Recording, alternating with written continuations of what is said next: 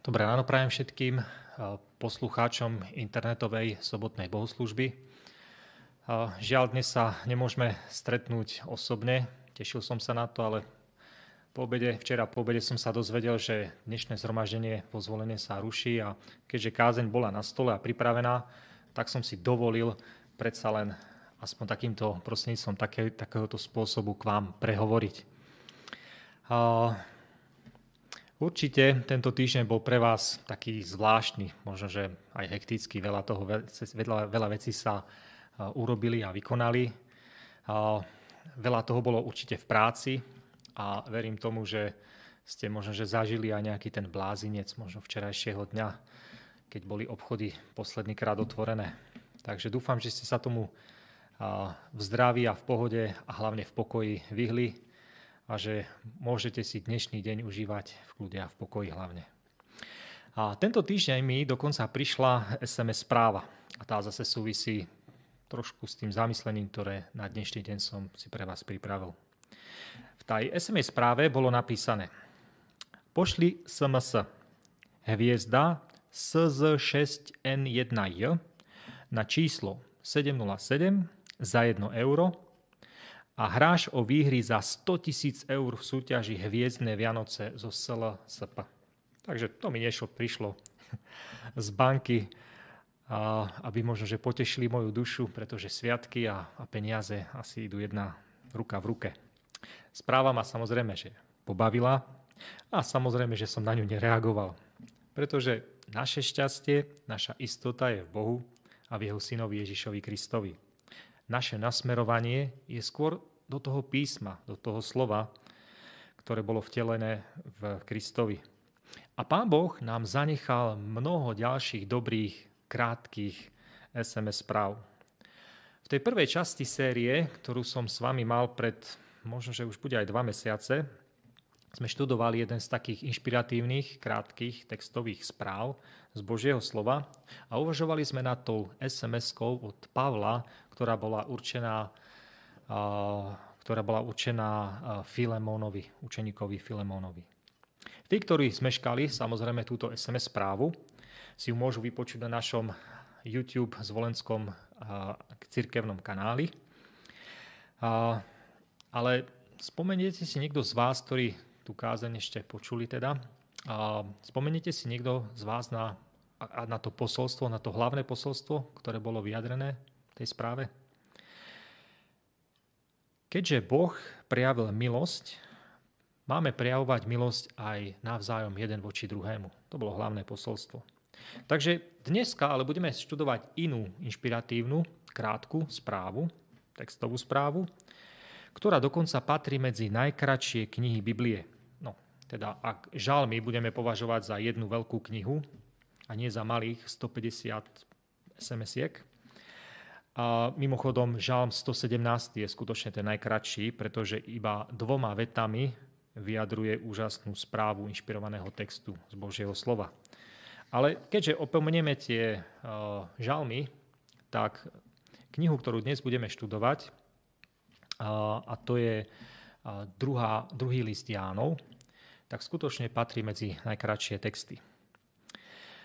Táto kniha sa samozrejme nachádza tesne pred zjavením, teda je tam ešte medzi nimi e, tretí list Jánov a potom nasleduje to zjavenie.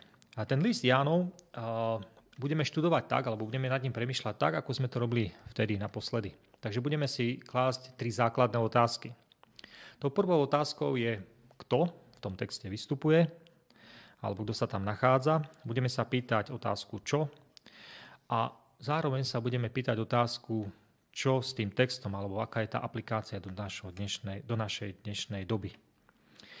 Preklad kópie tohto inšpirovaného textu si nájdete samozrejme vo vašich Bibliách. Ten preklad je veľmi dobrý, bez ohľadu na to, ktorý typ prekladu použijete. Pretože Ján, alebo uvidíme si, kto bude ten autor, písal ten text vo veľmi dobrej, jednoduchej gréčtine, takže aj text sa jednoducho prekladá. Takže otvorte si prosím vás svoje Biblie a budeme študovať alebo čítať tú správu. Poďme si položiť teda otázku, kto sa v tom liste vyskytuje. Kto je odosielateľ tejto inšpirovanej krátkej SMS správy, alebo kto je príjimateľ tejto správy. No a začneme hľadať odpoveď hneď v prvom verši toho nášho dnešného textu. Takže ak si môžete otvoriť, otvorte si druhú, druhý list Jánov a budeme čítať prvý verš. A možno, že len čas toho prvého verša. Takže starší vyvolenej panej a jej deťom. Tak znie ten text. Kto je tým starším, ktorý sa spomína na začiatku tohto inšpirovaného textu, krátkej SMS inšpirovanej správy? Poviete si, ale veď to je jednoduché. V nadpise totižto kapitoly je uvedený, uvedené, že je to druhý list Jánov, takže autorom musí byť Ján. A možno, že máte pravdu. Ale pamätajte si to, že nadpis, nadpis textu nie je časťou originálneho textu. Tie boli v neskorších rukopisoch doplňané ako do hlavičky. A hlavičke, ktoré, ktorú nachádzame práve v tomto, pre tento text, ale z tých neskorších rukopisov, v tej hlavičke je napísané Jánov B, alebo po, po grécine tam je to písmeno beta. My to prekladáme ako druhý Jánov list. Hoci tieto hlavičky boli vkladané v neskorších dňoch, naznačuje to, že tá raná kresťanská komunita poznala apoštola Jána ako autora tejto inšpirovanej textovej správy. Ale hoci tento text ho priamo e, konkrétne nepopisuje. To, čo ale vieme s určitosťou, je, že autor toho druhého listu Jánovho a tretieho listu Jánovho je tá istá osoba. Oba listy totižto začínajú tým istým slovom, starší, ako ten, kto to píše, a tiež používajú veľmi podobný jazyk, zvlášť tie záverečné slova. V tej druhej Jánovej je to 12. verš. Mohol by som vám písať, no nechcel som to zveriť papieru a atramentu, dúfam však, že sa dostanem k vám a porozprávame sa z tváre do tváre, aby naša radosť bola úplná. No a tretí list Janov v 13. verši používa takmer tie isté slova, je takmer identický. Takže tieto inšpirované textové správy sú veľkou pravdepodobnosťou napísané tou istou osobou, tým istým autorom, ktorý sám seba definuje ako staršieho. Nož a čo primelo tých raných kresťanov si myslieť alebo prisúdiť autorstvo druhej, druhého listu a tretieho listu Jánovho práve Apoštolovi Jánovi? Nikde v Evaniliách totižto v, v prvom liste Jána neodkazuje autor na seba ako e, na staršieho. Vy viete, že keď, keď Ján písal Evangelium Jána, tak sám seba popisuje ako niekoho, koho Ježiš miloval. A napriek tomu ale téma lásky a téma pravdy s veľkým P, ktorá sa nachádza v tom druhom a treťom liste Jánovom, sa opakovane nachádza aj v písomnostiach Apoštola Jána. Evangelium Jána a druhý list Jánov hovoria o prikázaní lásky a je vysoko pravdepodobné, že ten vekom starší Apoštol Ján píše ako ten, ktorý je veľmi dobre známy kresťanskej komunite, takže on ani nemusí spomenúť to svoje meno v tom liste. Lebo všetci ho poznajú. On je jednoducho starší. A tento termín starší ani nehovorí skôr o jeho veku, ale skôr o tom jeho postavení, alebo známosti, ktorú má postavení v tej kresťanskej komunite.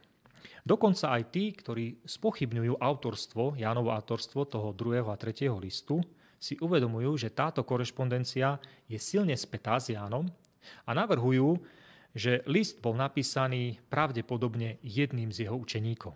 Takže tá súvislosť alebo spojitosť s tým Jánom je tam veľmi vysoká. Dobre, takže máme zodpovednú otázku, že kto je asi autorom toho textu. Kto je tá vyvolená pani, o ktorej bol inšpirovaný text, alebo ktorej bol inšpirovaný text napísaný? Kto je to? No aj, už aj tu máme v tomto prípade niekoľko návrhov. Niektorí to, totiž to navrhujú, že to bola eklekta, čo je grécke slovo preložené ako vyvolená. A je pravdepodobne že pravdepodobne to vyvolená je jej meno. Inými slovami, ten text ako keby hovoril starší pre pani zvanej eklekta, ale je dosť, ale toto je, vyzerá byť dosť nepravdepodobne, pretože na konci toho inšpirovaného textu, v tom poslednom verši, predposlednom verši, kde je pozdrav od detí tvojej vyvolenej eklekta sestry, tak eh, tam sa znovu píš, spomína to slovičko eklekta, ale v súvislosti s inou osobou. Takže Predpoklad je, že nie všetci sa, všetci ženy ženského rodu spomínané v tom liste sa budú volať eklekta. Iní ale navrhovali, že táto inšpiratívna SMS správa je napísaná pre ženu, ktorá sa volá Kyria. A to je zase grecké slovo, ktoré znamená pani. A je to tiež možné, pretože Kyria bolo bežné ženské meno. Možno, že starší napísal inšpirovanú SMS správu vyvolenej pani s menom Kyria. A tretí návrh je tiež zaujímavý a myslím si, že aj solidný je ten, ktorý predpokladá, že list nebol poslaný jednotlivcovi alebo jednotlivkyne, ale skôr nejakému lokálnemu kresťanskému zboru, lokálnej kresťanskej cirkvi, žene, ktorá bola symbolom cirkvi. Máme veľa teda ďalších príkladov, ako inšpirovaný text, krátka správa bola poslaná lokálnej cirkvi. Hlavne to bolo v listoch Apoštola Pavla napísaný do Tesaloniky, hej, Filipenom, Kološanom. A miesto odoslania druhého listu Jánovho od staršieho nie je známe, takže presne nevieme, kde sa to odohralo, ale podľa svedectv cirkevných otcov vieme, že Apoštol Ján strávil posledné roky svojej aktívnej služby v kresťanskej komunite v meste Efes, takže v Efeze. Nuž a deti tvojej vyvolenej sestry, ktoré posielajú pozdravy v závere inšpirovanej SMS správy, by mohli byť členmi práve tohto kresťanského spoločenstva v Efeze. Takže mohli sme si, odpovedali sme si teda na otázku kto. A ja by som to zhrnul, že starší apoštol Ján, alebo jeho učeník, ktorý nasmeroval tú správu pre nemenovanú kresťanskú komunitu. Takže poďme ďalej. Čo je obsahom tejto správy, inšpirovanej správy? Čítajme spolu prvé tri verše tejto e, SMS-ky a započúvajme sa do kľúčových slov. Takže čítam druhého listu Jánovho práve prvé tri verše. Starší vyvolenej panej a jej deťom, ktoré opravdivo milujem, no nie len ja, ale aj všetci, čo poznali pravdu, ich milujú, vďaka pravde, ktorá zostáva v nás a bude s nami na veky milosť, milosrdenstvo a pokoj od Boha Otca i Ježiša Krista, Otcovho Syna, bude s nami v pravde a v láske. Počuli ste tieto slova, ktoré sa tam v texte znovu a znovu opakujú? Ak ste, si, ak ste boli pozorní, alebo ak sa znovu pozrite do toho textu, tak sa tam opakujú dve, dve dôležité, veľmi dôležité slova. Jedno z nich je pravda a to druhé slovo je slovo láska. O čomkoľvek starší rozpráva, má to súvislosť s pravdou a s láskou. No preštudujme si v čítaní, e, alebo pokračujeme v čítaní a pokračujeme od verša 4 až po verš 6. A veľmi som sa zaradoval, že som bol s tvojimi deťmi, že som medzi tvojimi deťmi našiel také, čo žijú v pravde, znovu to slovičko, ako sme dostali prikázanie od Otca. A teraz ťa, pani, prosím, nie ako by som ti písal nové prikázanie, ale, to, ktoré ste mali od počiatku, milujme sa navzájom. A to je láska. Žiť podľa jeho prikázaní. To prikázanie, ktoré ste počuli od začiatku, je, aby ste žili v láske. A znovu vidíme tú pravdu a lásku spojenú dokopy v tomto texte. Kráčajte v pravde, kráčajte v láske, alebo žite v pravde a žite v láske. A tieto slova nám pripomínajú učenie Apoštola Jána v inej inšpirovanej správe, ktorú nachádzame v prvom liste Jánovom, prvej kapitole a 6. verši. Ak hovoríme, že s ním máme spoločenstvo, ale chodíme v tme, klameme a nekonáme, čo je pravda. A znovu 1. Janova 2, 4 a 6. Kto hovorí, poznám ho, ale nezachováva jeho prikázania, je klamár a nie je v ňom pravdy. Ale kto zachováva jeho slovo, v tom sa Božia láska stala naozaj dokonalou. A podľa toho poznáme, že sme v ňom. Kto hovorí, že zostáva v ňom, má aj sám žiť tak, ako žil on. Pripomína vám to slova z toho staršieho, z druhého listu Jánovho? Kráčajte v pravde a kráčajte v láske, alebo žite v pravde, žite v láske. Pravda a láska sú v tomto texte neodlučne spojené dokopy. Prečo Apoštol v rokoch, v svojom vysokom veku, vyslovuje tak dôrazný bod o láske a pravde, ktoré sú nerozlučné, spojené dokopy? A odpoveď nachádzame v tom našom hlavnom texte, v druhom liste Jánovom, vo veršoch 7 až 11. Veď do sveta vyšlo mnoho zvodcov, ktorí nevyznávajú, že Ježiš Kristus prišiel v tele. Bodka. To je ten zvodca a antikrist. Dávajte si pozor, aby ste nestratili to, na čom ste pracovali, aby ste dostali úplnú odmenu. Každý, kto, zachováva, kto, každý, kto zachádza ďalej a neostáva v Kristovom učení, nemá Boha. Kto ostáva v tom učení, má aj Otca, aj Syna. Ak k vám niekto prichádza a neprináša toto učenie, nepríjmite ho do domu ani ho nepozdravte lebo kto ho pozdraví, má účasť na jeho zlých skutkoch. Zdá sa, že falošní učitelia prichádzajú do kresťanského spoločenstva a propagovali svoje myšlienky o Božom synovi, ktorý sa nikdy naozaj nestal telom. Len sa nám zjavoval. A táto herézia, nazývaná e, docetizmus, prevládala na konci prvého storočia nášho letopočtu. V čase, keď starší apoštol Pavol písal túto inšpirovanú SMS správu. Môžeme si byť istí, že títo falošní učiteľia nerozhlasovali slova typu musíte nenávidieť Boha a nenávidieť jeden druhého. Nie. Ich text, alebo ich slova, alebo ich posolstvo muselo byť nejakým spôsobom príťažlivé. Poďme milovať iba Boha a milujme sa navzájom. Nemusíme veriť tomu, čo učí písmo. Nemusíme brať ho doslovne, nemusíme to slovo brať doslovne, keď hovorí, že slovo sa stalo telom a prebývalo medzi nami. Milujme iba Boha a milujme sa iba navzájom. Ale starší povedal razantne nie. Sú to zvodcovia, sú to Kristovi oponenti. A takých ľudí ani nevítajte vo svojom dome. Kráčanie v láske a kráčanie v pravde totiž to ide ruka v ruke dokopy. A nikdy sa nesnáš oddeliť pravdu od lásky. Tí, ktorí milujú Ježiša, budú kráčať v jeho pravde. Tí, ktorí kráčajú v pravde, budú milovať jeden druhého. Ján, starší, dokončil svoju krátku textovú správu týmito slovami. Ešte by som vám mohol veľa písať, ale dochádza mi papier. Určite nie. Určite to tak nebolo, hoci niektorí učeníci tvrdia, že krátka správa v tom druhom a treťom liste Jánovom bola akurát takej veľkosti, ktorá sa zmestila práve na, ten štandardný, na tú štandardnú veľkosť papírusu v tedajšej dobe. Ale text v skutočnosti znie. Mohol by som vám, mnoho by som vám mal písať, No nechcem, nechcel som to zveriť papieru, papírusu v origináli a atramentu. Dúfam však, že sa dostanem k vám a porozprávame sa z tváre do tváre, aby naša radosť bola úplná. A toto mi pripomína Pavlové slova z jeho inšpirovaného textu Filomenovi. Priprav pre mňa hostovskú izbu. Hej, on tam spomínal. Takže chcel sa s ním stretnúť tvár, tvárou v tvár.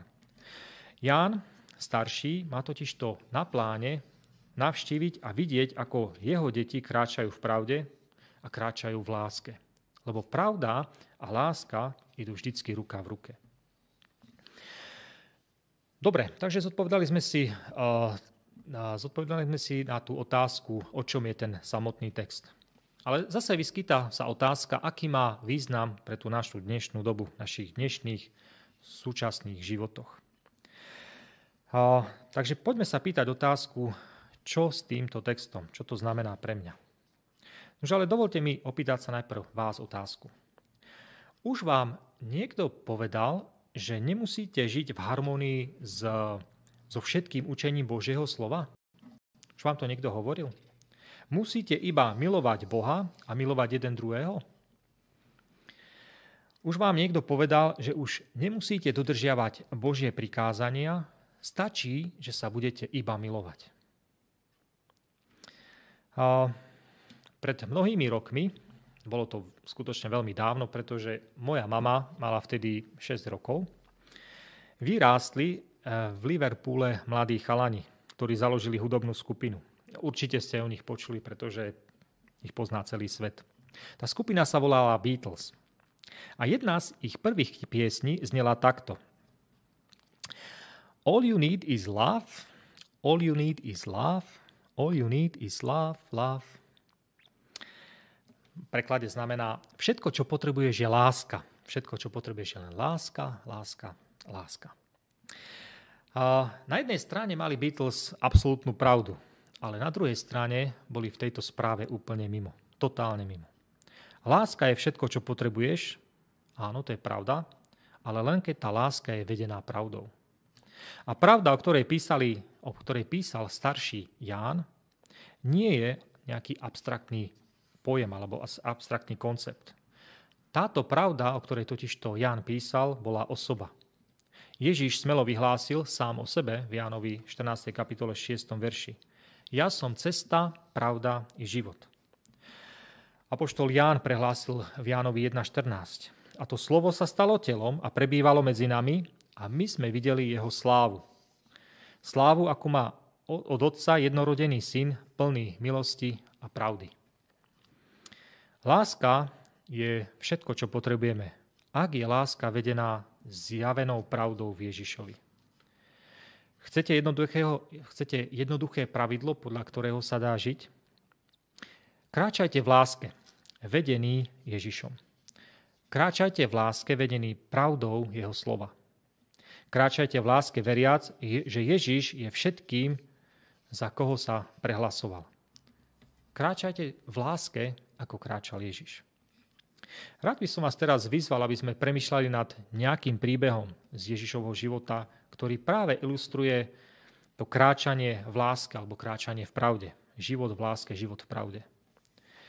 No a keďže darmo budete dvíhať tam vo svojich sedačkách v obývačke ruku, že nejaký príbeh vám prišiel na rozum, lebo vás nevidím, môžete mi poslať krátku SMS správu. Som zvedavý, kto všetko napíše. Mňa osobne napadlo, napadlo niekoľko príbehov. Bol určite príbeh známy Ježiš, keď sa stretol s deťmi, kde preukázal svoj záujem aj o tých najmenších. Ježiš, keď sa stretol so s ženou Samaritánkou pri studni, tiež si všíma také minoritné spoločenstvo alebo ľudí, ktorí sú na okraji spoločnosti. A Ježiš s korbáčom pred chrámom, tiež si myslím, že tam ukazoval pravdu v láske, ale čo tak súčasné príbehy?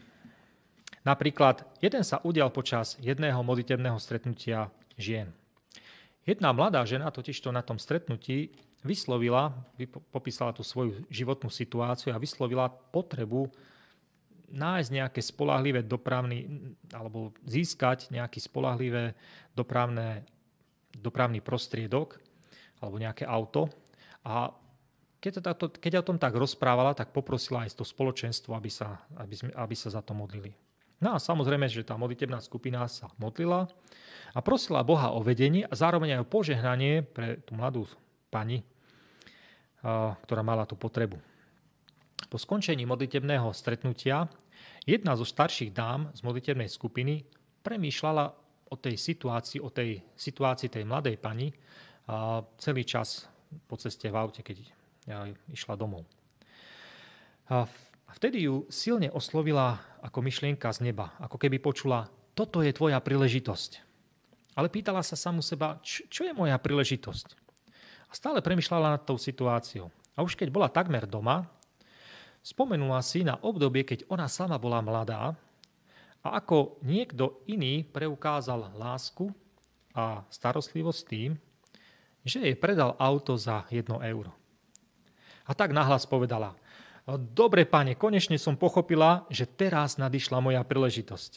Tá staršia pani, e, keď sedela v tom aute, otočila auto na najbližšej kryžovatke a zamierila do domu mladej ženy, za ktorú sa pred chvíľou modlili na modlitebnom stretnutí. Zaklopala na dvere, usmiala sa a povedala Mám auto, ktoré by som vám rada predala. A je to prekrásne auto a spolahlivé auto. A žena tak, tá mladá žena tak neveriacky na ňu pozrela, vrala, ale ja si to auto nemôžem dovoliť. A tá pani vie vraví, neboj sa, určite si ho môžeš dovoliť. Dám ti ho totiž to za jedno euro. A toto, priatelia, bratia a sestry, to je kráčanie v láske. Toto je kráčanie v láske s Ježišom. Vidíte, a Ježiš nám nedal iba spolahlivé auto. Dal nám oveľa, oveľa viac. dal nám vykúpenie, dal nám odpustenie hriechov, dal nám očistenie, dokonca nám daroval väčší život a to všetko zadarmo. A nechcete odrážať svojim spôsobom života takúto užitočnú lásku? Textová správa, alebo tá SMS od staršieho pre vyvolenú pani a jej deti má krátku, ale veľmi silnú myšlienku. Žij v láske, žij v pravde, ako žil Ježiš. Kráčaj v láske, kráčaj v pravde, ako kráčal aj Ježiš. Chcel by som vás pozbudiť, aby sme do tohto nového týždňa, ktorý máme pred sebou a ktorý nám Boh daroval, aby sme do toho týždňa vykročili takým spôsobom. Aby sme, aby sme žili takýmto spôsobom. Aby sme žili v pravde, aby sme žili v láske a hlavne, aby sme žili v Ježišovi. Amen.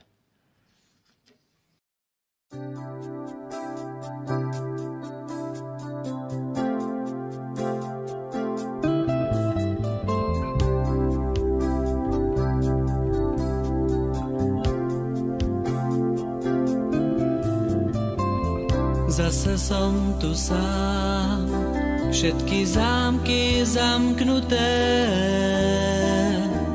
Takto s tebou rád rozprávam. Ruky prázdne mám a to srdce puknuté.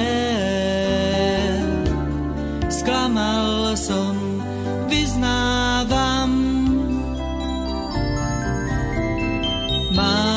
stále mám tisíc plánov a snov, ktoré nikdy sám nesplní. O, vieš, dosť už tých bolestných úderov, čo mi život denne uštedrí. Zase som tu sám, všetky hriechy odkryté. Pred tebou už nič netají. Jazvy v svedomí, moje srdce puknuté. Viem, balzám tvoj zahojí. Nič ťa neprosím, len daj mi lásky viac, nauč ma odpúšťať a ísť, ďalej ísť.